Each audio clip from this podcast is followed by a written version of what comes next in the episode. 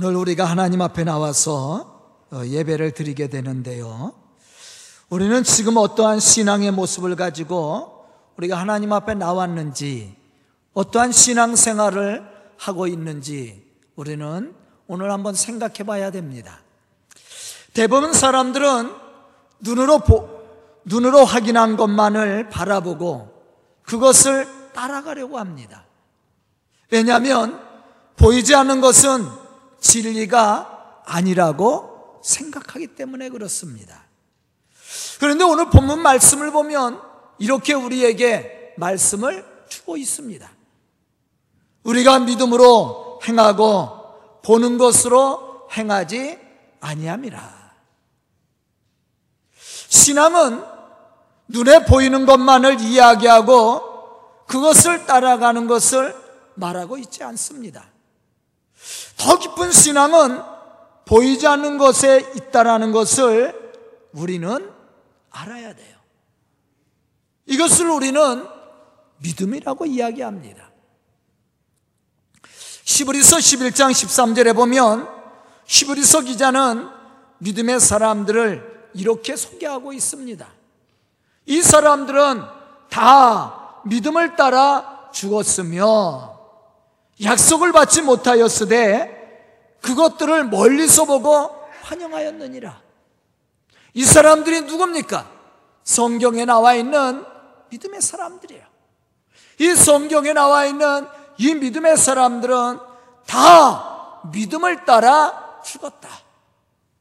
하지만 약속을 받지 못했지만 그 약속을 받은 것처럼 환영하며 그 말씀을 따라 살아갔다라는 거예요. 우리는 전도하다 보면 이러한 질문을 하는 사람을 볼 수가 있습니다. 하나님을 보여주면 교회에 나가고 믿음을 갖겠다라고 이야기하는 사람이 있어요. 그런데 우리는 하나님을 볼 수가 없습니다. 보여줄 수도 없습니다. 본 사람도 없습니다.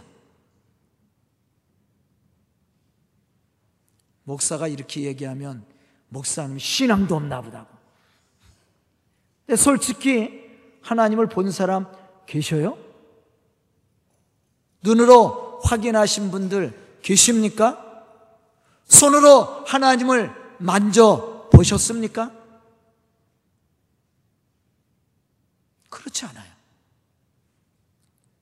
그런데 놀라운 것은 믿음이 생기면 하나님을 볼 수도 있고 더 나아가서는 살아계신 하나님을 체험할 수도 있고 그 안에서 주시는 그 충만한 은혜를 느낄 수도 있다라는 거예요.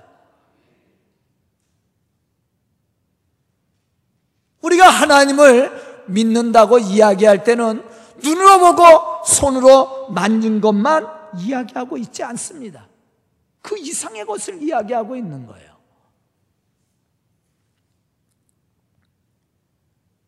저는 오늘 말씀을 듣는 우리 성도들이 이러한 참 믿음을 가지고 살아계신 하나님을 바라보고 그 역사를 이루어갈 수 있기를 주님의 이름으로 축원합니다.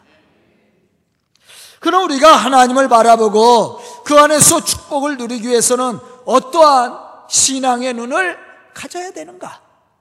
첫째, 믿음의 눈을 가져야 돼요. 사람들은 이 현재만을 보고 만족해하거나 판단을 내릴 때가 있습니다. 그러나 우리는 우리보다 앞서 행하시는 하나님을 바라볼 수 있는 믿음의 눈을 가져야 된다라는 거예요. 하나님은 이스라엘 백성들을 애굽에서 인도해 내시면서 어떠한 꿈을 그들에게 주었냐면 가나안의 꿈을 주었어요. 그러나 그들은 앞으로 누릴 가나안의 축복을 바라보지 못하고 현재의 고난을 불평하며 하나님을 대적했다라는 거예요.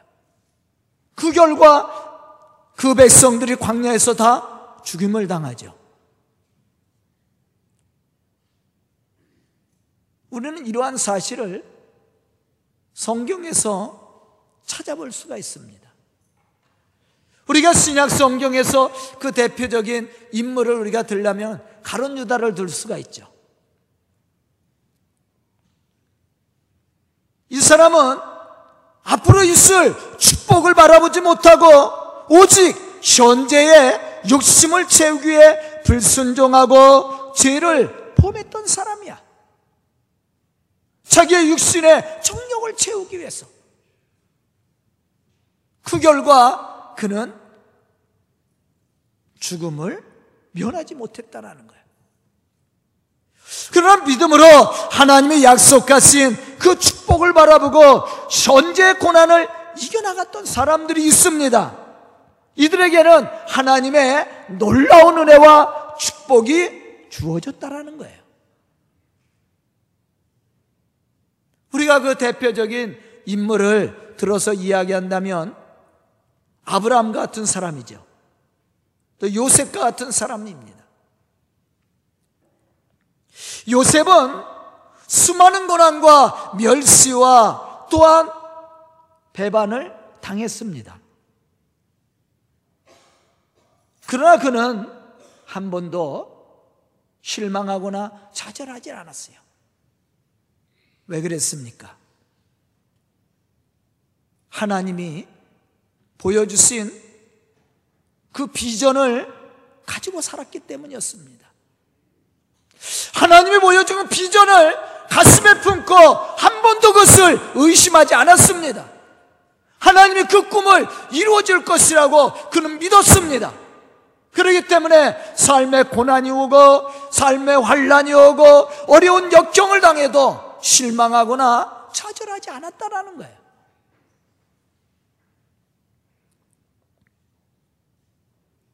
이러한 요셉에게 하나님은 우리가 상상할 수 없는 은혜와 축복을 베풀어 주었어요.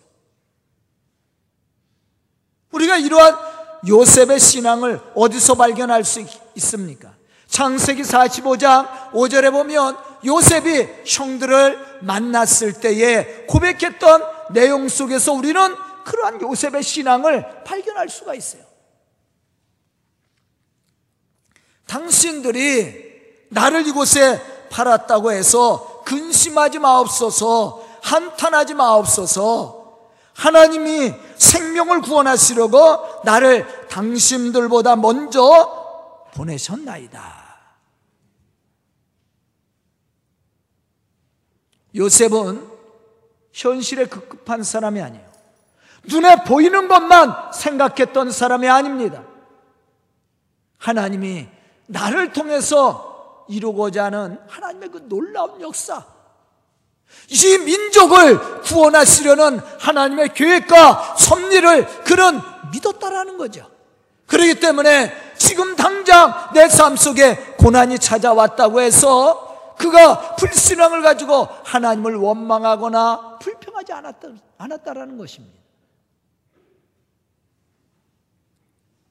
또 히브리서 십일 장 팔 절에 보면 아브라함에 대해서 이렇게 말씀합니다. 믿음으로 아브라함은 부르심을 받았을 때 순종하여 장래의 유업으로 받을 땅에 나갈새 갈 바를 알지 못하고 나갔더라. 아브라함이 하나님의 축복의 약속을 이룰 수 있었던 것은 눈에 보였기 때문이 아닙니다. 손으로 잡았기 때문이 아니었어요.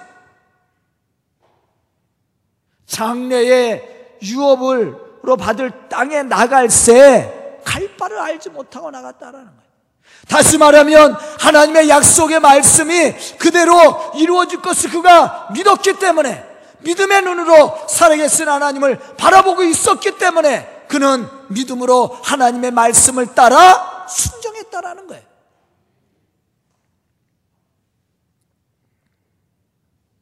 이러한 아브라함이 복의 근원이 되는 것은 당연한 일이죠.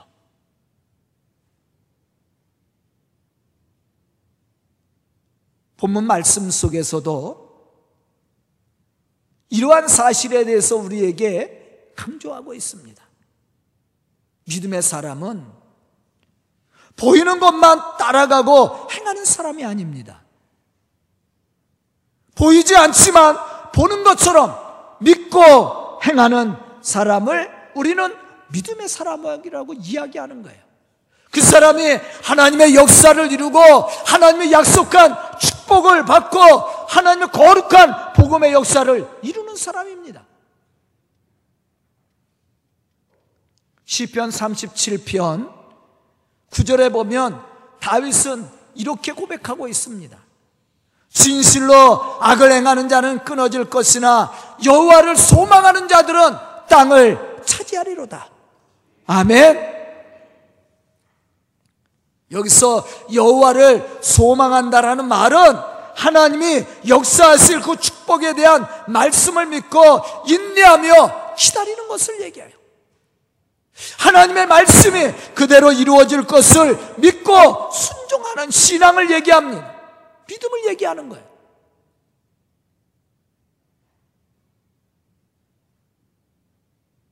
성경에 나와 있는 믿음의 사람들은 바로 이러한 사람들이었습니다. 하나님의 말씀이 그대로 이루어질 것을 믿고 소망을 가지고 그 말씀을 따라갔던 사람들이에요. 보이지는 않지만 보는 것처럼.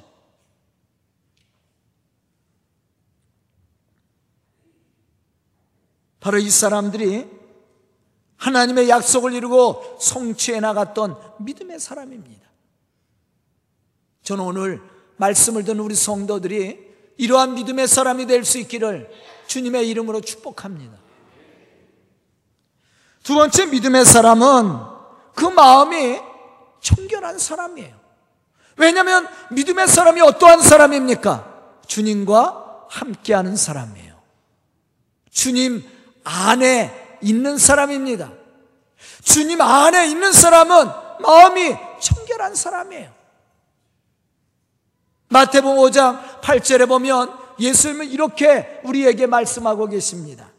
마음이 청결한 자는 복이 있나니 하나님을 볼 것이며.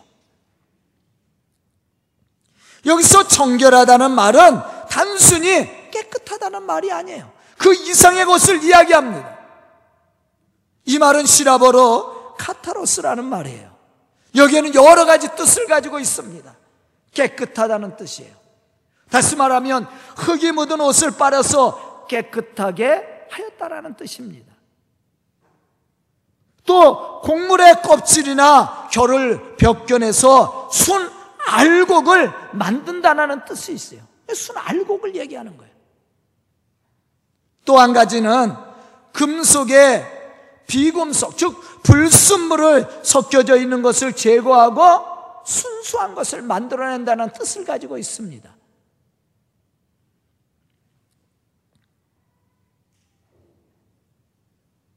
다시 말하면 위선적이고 외적인 모습을 벗어버리고 내적인 하나님의 은혜가 있어서 그 중심이 바로 서 있는 것을 의미하고 있다라는 거예요. 마태복음 이십삼 장 이십오 절로부터 이십칠 절에 보면 예수님은 외식하는 서기관들과 바리새인들을 향해서 이렇게 이야기했습니다.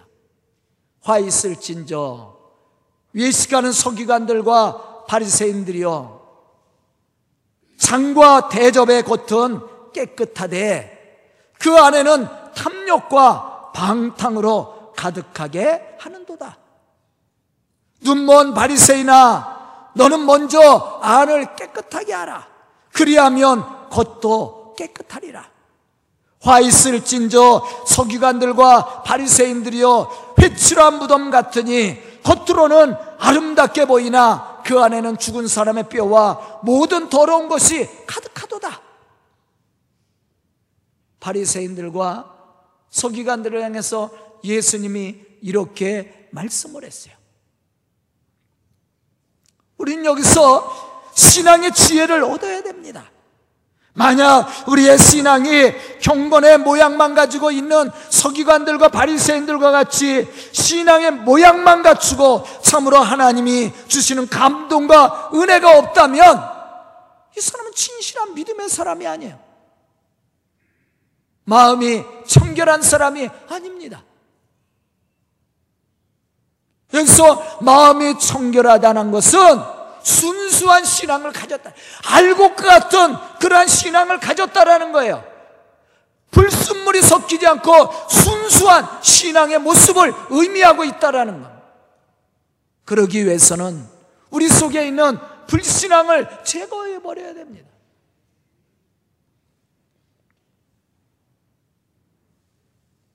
그럼 우리가 어떻게 이러한 믿음의 청결함을 얻을 수 있습니까? 첫째로 죄의 모습을 벗어버려야 돼요. 회개함으로 우리가 하나님 앞에 바로 서야 됩니다. 베드로가 나가 설교할 때에 그 말씀을 들었던 사람들이 가슴을 치며 우리가 어찌해야 될 거라고 질문을 했을 때 베드로가 이렇게 얘기합니다. 회개하라. 회개하고 성령을 선물로 받으라고 얘기했어요. 아멘. 우리가 하나님 앞에 마음이 청결한 믿음의 사람으로 주의 거룩한 역사를 이루어가기 위해서는 회개에 합당한 열매를 맺어야 된다는 거예요. 또 한 가지는 의심을 버려야 됩니다. 우리가 의심을 가지고 있어서는 하나님의 거룩한 역사를 이루어갈 수가 없어요. 하나님의 살아계심을 체험할 수가 없습니다. 야고보서 일 장에서 뭘 얘기합니까? 오직 믿음으로 구하고 조금 더 의심하지 말라. 의심하는 자는 무엇이든지 얻기를 생각하지 말라고 그랬어요.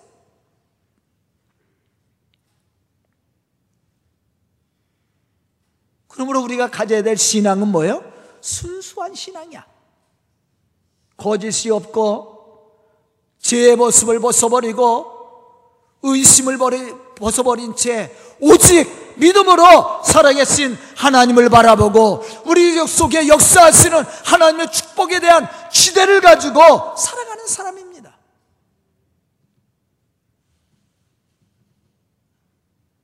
또 한 가지는 우리가 겉모습만 치장해서는 안 돼요.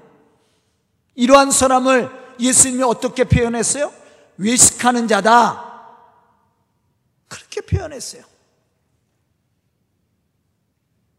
뿐만 아니라 눈먼 자다 그랬어요. 그리고 회칠한 무덤과 같다. 그렇게 표현했어요. 우리가 하나님의 거룩한 백성으로서 하나님의 거룩한 일들을 감당해 나가기 위해서는 겉만 치장해서는 안 돼요. 내적인 변화가 있어야 됩니다. 내적인 변화가 있어서 겉에 아름다움이 드러나야 돼요. 그것이 진실한 신앙이야. 이 깨끗한 마음이 청결한 신앙의 모습을 이야기하고 있는 겁니다. 이 사람이 하나님을 보고 하나님의 역사를 체험하고 하나님의 능력을 이루어가는 사람이야. 만약 우리가 신앙의 겉모습만 가지고 있다면 우리는 하나님의 역사 속에 들어갈 수가 없습니다. 하나님 이런 사람 기뻐하지 않아요?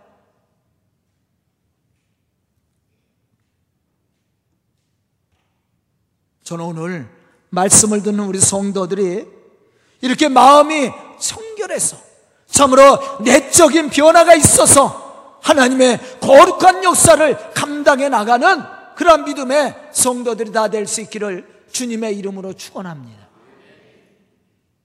세 번째, 우리가 가져야 될 신앙의 모습은 되게 하시는 하나님을 보는 믿음의 눈이 필요하다.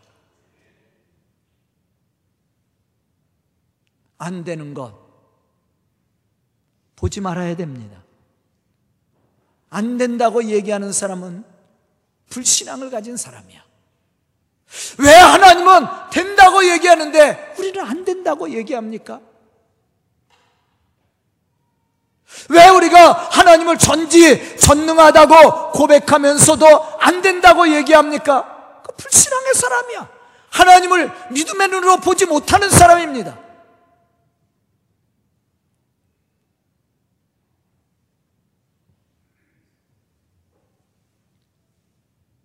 바울이 믿음의 사람으로 늘 승리하는 삶을 살 수 있었던 비결이 있습니다.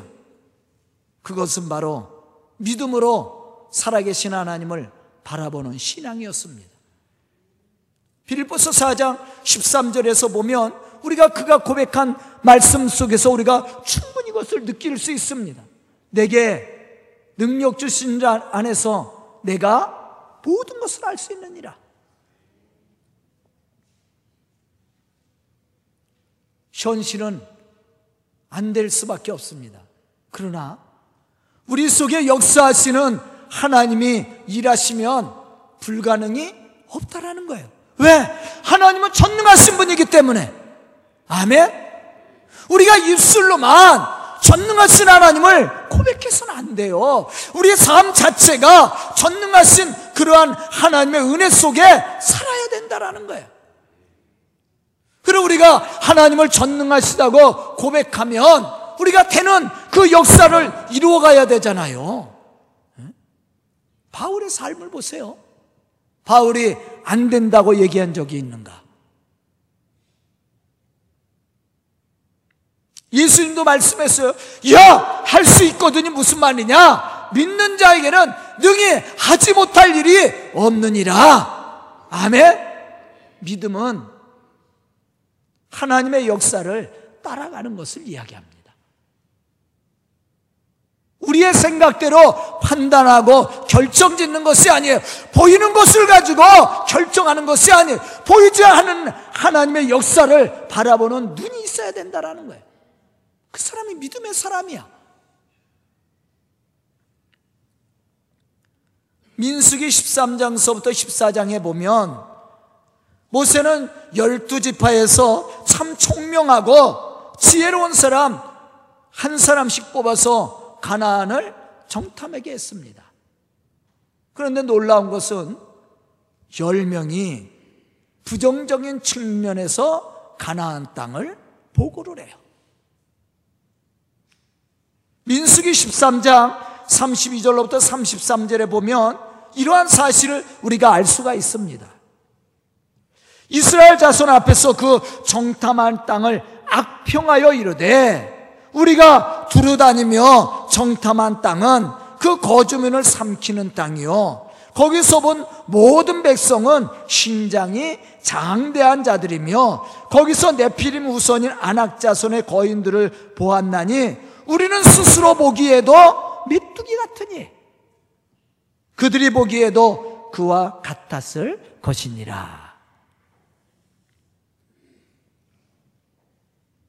여러분들 보세요. 이 부정적으로 얘기하는 사람들이 어떻게 얘기해요? 스스로 안 된다고 얘기해요.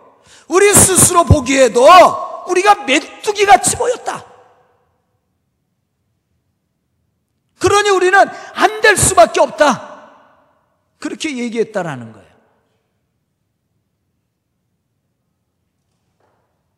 이거는 불신앙의 사람이 이야기하는 겁니다. 그건 전혀 신앙이 없는 사람의 이야기입니다.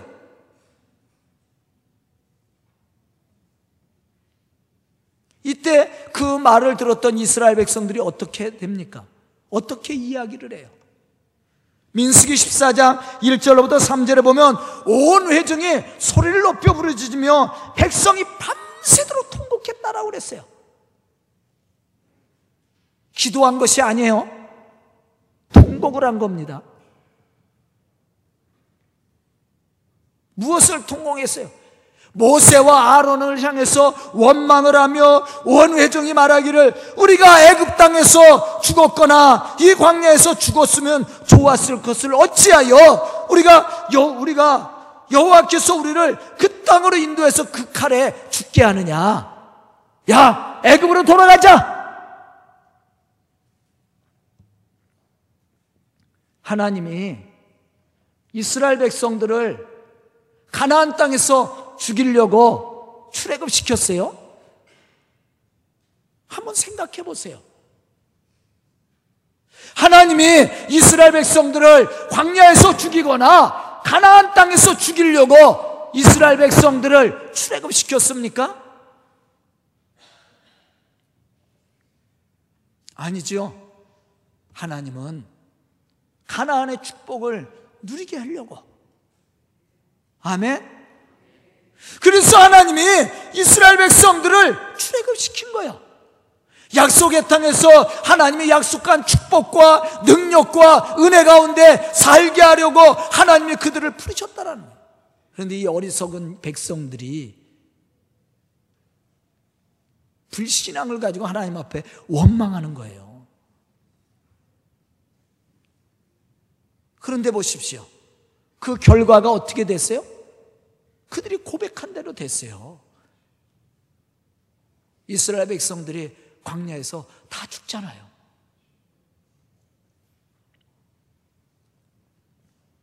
그러나 민수기 십사 장 팔 절로부터 구 절에 보면 되게 하시는 하나님을 바라보며 고백했던 갈렙과 여호수아가 있습니다. 여호와께서 우리를 기뻐하시면 우리를 그 땅으로 인도하여 들이시고 그 땅을 우리에게 주시리라. 이는 과연 적과 꿀이 흐르는 땅이니라. 다만 여호와를 거역하지 말라. 또 그 땅 백성을 두려워하지 말라. 그들은 우리의 먹이라. 그들의 보호자는 그들에게서 떠났고 여호와는 우리와 함께 하시니라. 그들을 두려워하지 말라. 그러면서 백성들을 격려하고 용기를 주었습니다. 사랑하는 성도 여러분, 가나안 땅은 누가 누렸습니까? 바로 여호수아와 갈렙이에요. 그들이 입술로 고백한 대로, 그들의 믿음으로 보았던 대로 하나님이 그들에게 은혜도 주시고 축복도 주시고 능력도 주시고 미래를 열어주었습니다. 우리가 무엇을 보고 무엇을 믿고 무엇을 고백하느냐는 굉장히 중요한 일이야.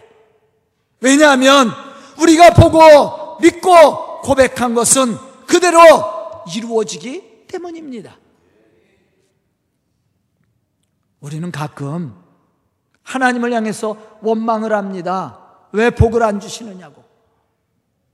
그런데 우리가 그러한 질문을 하나님 앞에 하기 전에 우리의 믿음의 그릇을 한번 점검해 봐야 돼요. 엘리사의 생도의 부인이 엘리사를 찾아왔어요. 남편도 죽고 이제 너무 가난해서 자식들도 노예로 팔려가게 되었는데 어떻게 좀 살려달라고. 그때 엘리사가 얘기합니다. 그러면 집에 무엇이 있느냐? 예, 기름 한 병이 있습니다. 그래? 그러면 너 이웃집에 가서 그릇을 빌려와라. 빈 그릇을. 그 빈 그릇은 무엇을 얘기하는 거예요? 믿음을 얘기하는 거예요. 이 여인이 얼마큼 축복을 받았어요? 믿음만큼 받은 거예요. 하나님은 넘치도록 주신다고 했습니다. 하나님은 우리에게 흔들어 넘치도록 주신다고 했어요. 그러나 복은 얼마큼 받는 거예요? 믿음만큼 받는 거야. 이 여인이 얼만큼 기름을 얻었습니까? 양이 얼만큼이에요? 그릇만큼. 빌려온 그릇만큼만 기름을 얻었어요. 그런데 믿음이 없는 사람들은요 어떻게 얘기해요? 한 빈 그릇 빌려왔다고 그래서 우리가 무엇을 해결받을 수 있느냐고 이야기합니다. 불신앙이야. 오늘 본문 말씀을 보십시오. 우리가 믿음으로 행하고 보는 것으로 행하지 아니함이로라. 무엇으로 행해야 돼요? 믿음으로. 보는 것이 아니야. 보이는 것이 아닙니다. 우리가 믿음만큼, 우리가 믿음으로 행한 만큼 하나님이 역사하시고 하나님 우리를 축복하시고 하나님이 우리 속에 함께 하신단 말이에요. 보이는 현실만이 아니에요. 하나님 보이지 않는 세계를 우리에게 열어주시기를 원해. 그런데 우리가 믿음이 없어서 자꾸 하나님의 능력을 제한을 하잖아요. 그러면 우리가 하나님의 능력을 제한을 하면 제한한 만큼밖에 우리가 복을 받을 수가 없는 거야. 이 여인이 그릇을 커바라 준비했다고 생각해 보십시오. 그 이상의 것은 얻을 수가 없는 거예요. 그것은 믿음을 얘기하는 겁니다.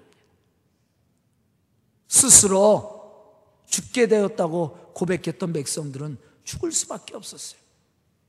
하지만 그 땅을 바라보고 하나님이 주실 축복에 대한 기대를 가지고 나갔던 사람들에게는 그들이 보고 기대하고 가졌던 믿음만큼 하나님이 그들에게 복을 주었습니다.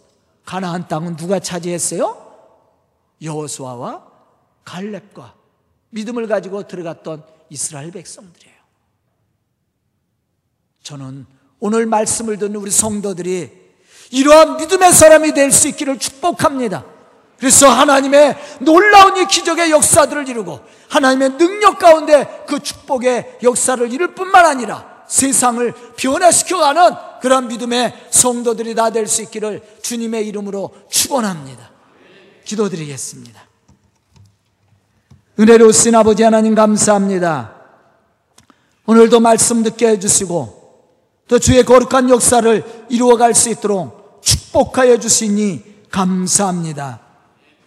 오늘 말씀을 듣고 결단하는 우리 성도들, 믿음의 사람들이 되게 해주시고 그들이 가진 믿음만큼 하나님이 주신 그 축복의 역사를 이루어갈 수 있도록 축복하여 주시옵소서. 그래야 하나님의 놀라운 역사를 이루며 기적의 역사를 만들어가는 믿음의 일꾼들이 되게 해주시고 이 교회가 될 수 있도록 축복하여 주시옵소서.